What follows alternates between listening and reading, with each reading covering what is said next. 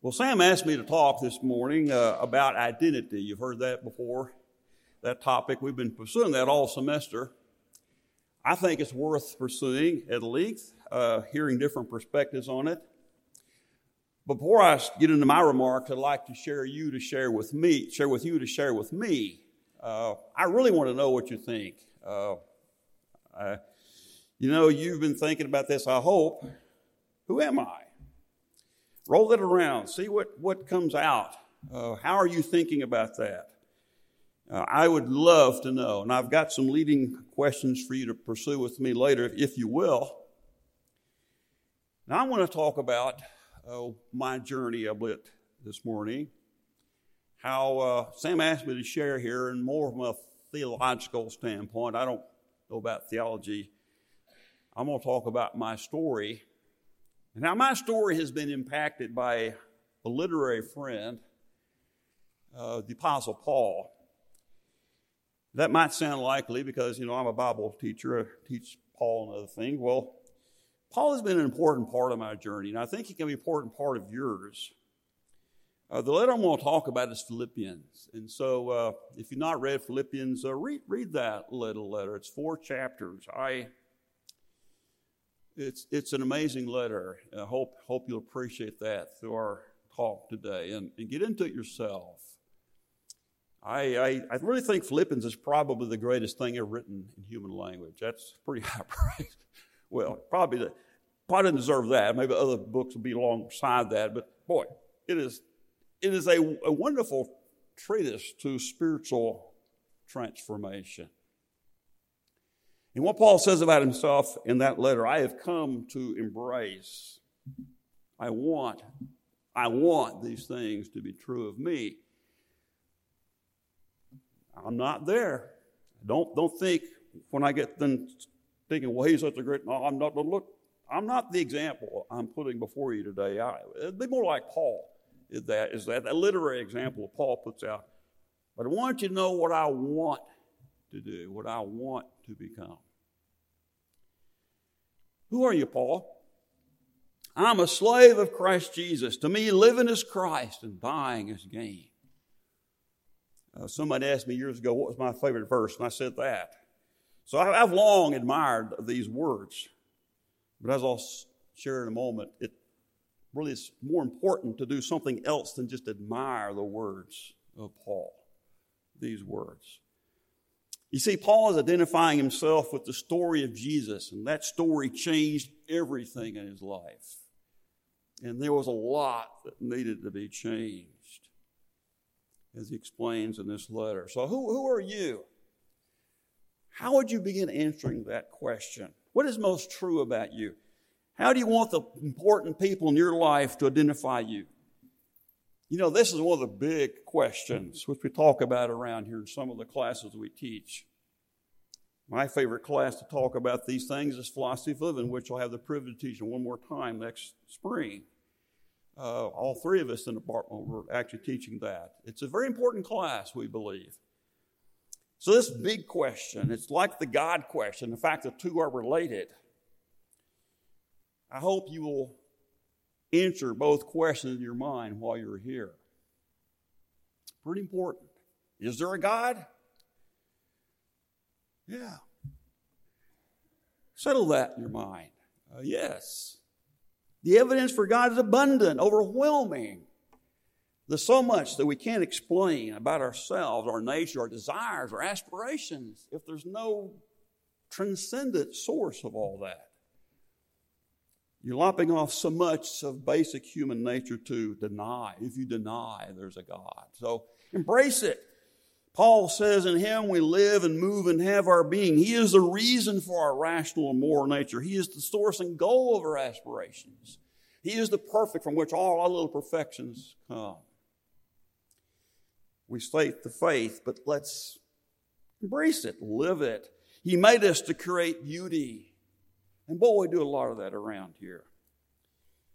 He made us to, to sing and to write and to teach and to play.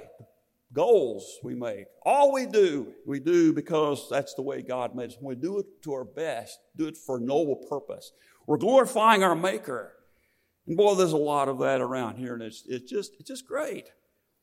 You know what makes this place special is a Christian school. We acknowledge this, and we don't have to be afraid or hide that truth about ourselves. You know, I love that. I, I love being in a place where we can talk openly about our faith and and grow in our faith. You know all the things about me I'm a father, I'm a husband, I'm a professor, I'm an elder, I'm a citizen, I'm an, I'm an old white guy, which I guess I need to apologize for that. Uh, I'm not young and beautiful. Well, you know, whatever that means. Uh, all these are important ways I express myself to you and the world. But the real me is something else. I'm a person, and so are you, made in the image of God. There's something about me that's important. It's distinct, eternal. Right? And I need to find my place in God's creation. He made me for dominion, thinking, organizing, ruling, creativity, beauty. And I am what I am because of my relationship with my Creator. My being, my reason for being is to bear His image. Don't we need more image in, of God in our troubled and broken world? More people living like there's a God of love and compassion and justice and right. Yes. There's too much lack of that in our world. And so you, God is wanting us to show Himself. That's our job. It's our job. And we do a lot of that around here, and I, I love it. I love the good things we do that just show who we are, whose we are. Now, we'll make sure we got uh, enough time here for all this. That's kind of part one of our my talk today. What's the rest of it is, is about the elephant in the room. Is there a problem? Yeah, there's a problem. I'm a sinner. I'm a weak and flawed human being. I, I don't want to glorify God a lot of the time. I'll just be honest about that. I'm afraid. I'm insecure. I'm arrogant, selfish, competitive. And so are many others. So we live in a sin filled world and we're broken because of that. That makes life interesting in, in, on this campus sometimes, doesn't it? being nice. It, it makes it difficult with the problem we have here because we're sinful. Everywhere you go, the problem we have because people are sinful. We don't do what we're supposed to do, or do things in the wrong way, or do right things for the wrong reasons, or, or just be outright evil. We do that because we're sinful and we live in a broken world. And that's, that's just the truth about things. And so how do you experience the sin and brokenness in the world? How do you experience it? How do you interact with it? Uh, it's hard to admit your sins, isn't it? Maybe it's kind of a loaded word. Maybe we don't want to talk about sin. Who are you to tell me? Well, you're right, exactly. I'm broken too. We're all broken. We're all clay pots, broken vessels.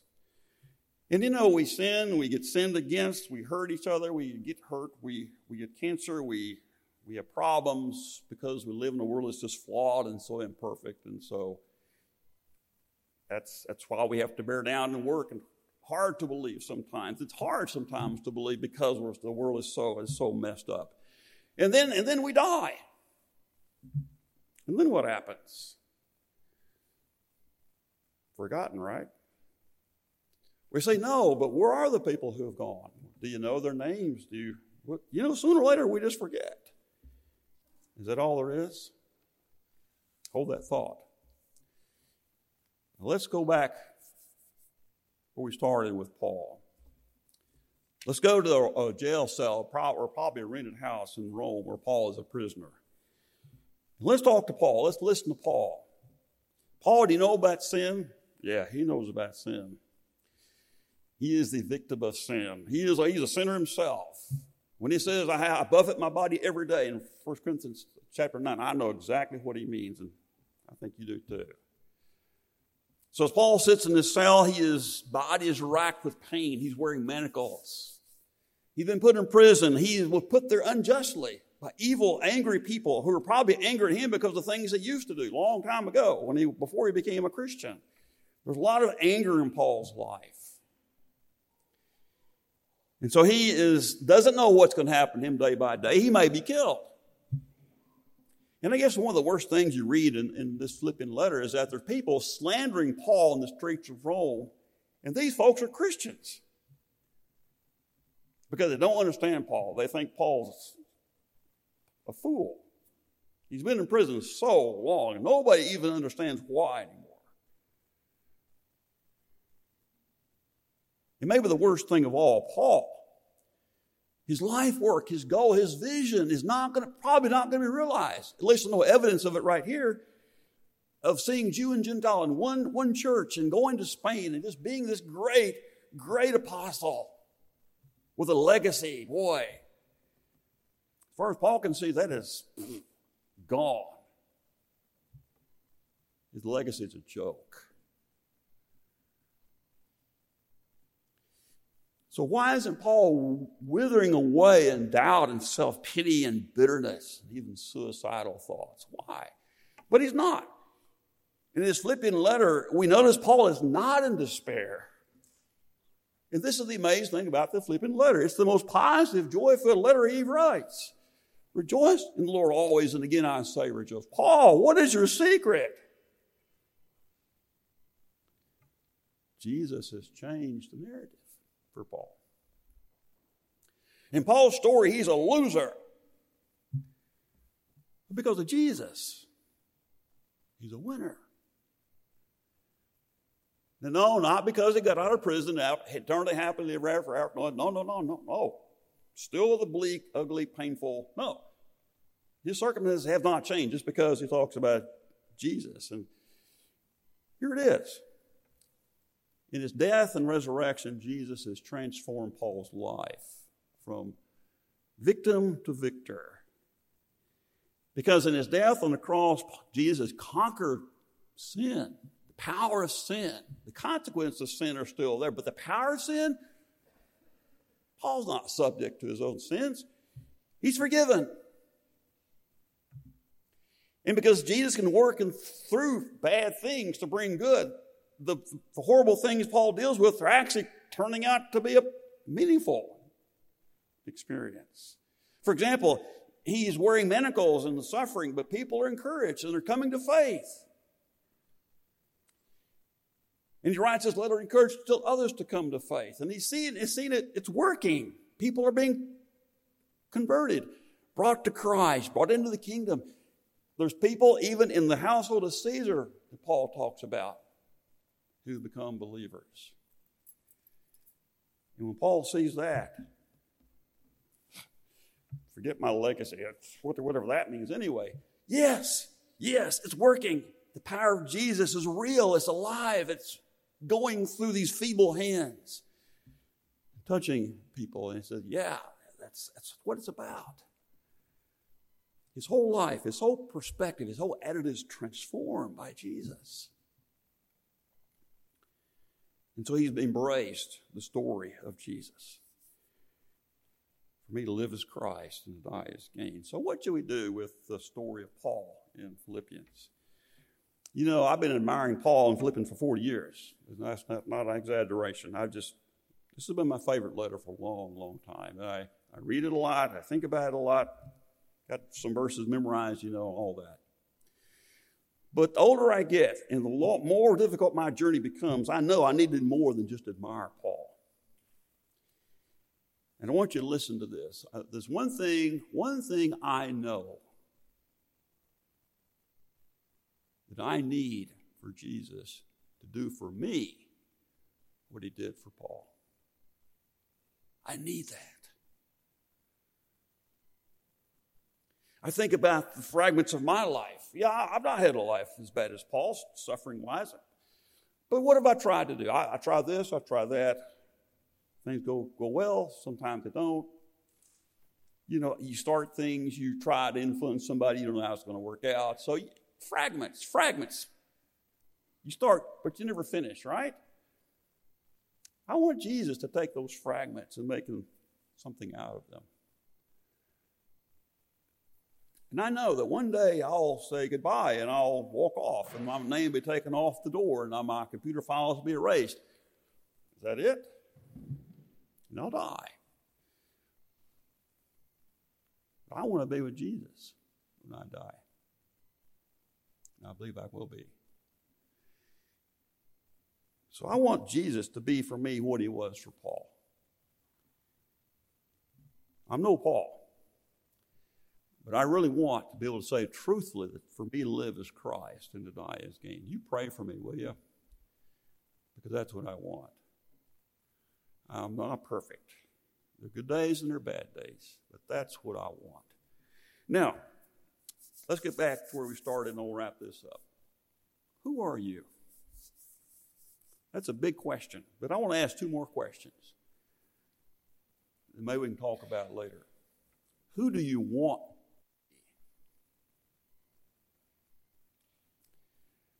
And what do you need to become that person? So think about that. And I love to hear from you. Yeah. Spend time with you, talking, praying about that. Thanks for listening.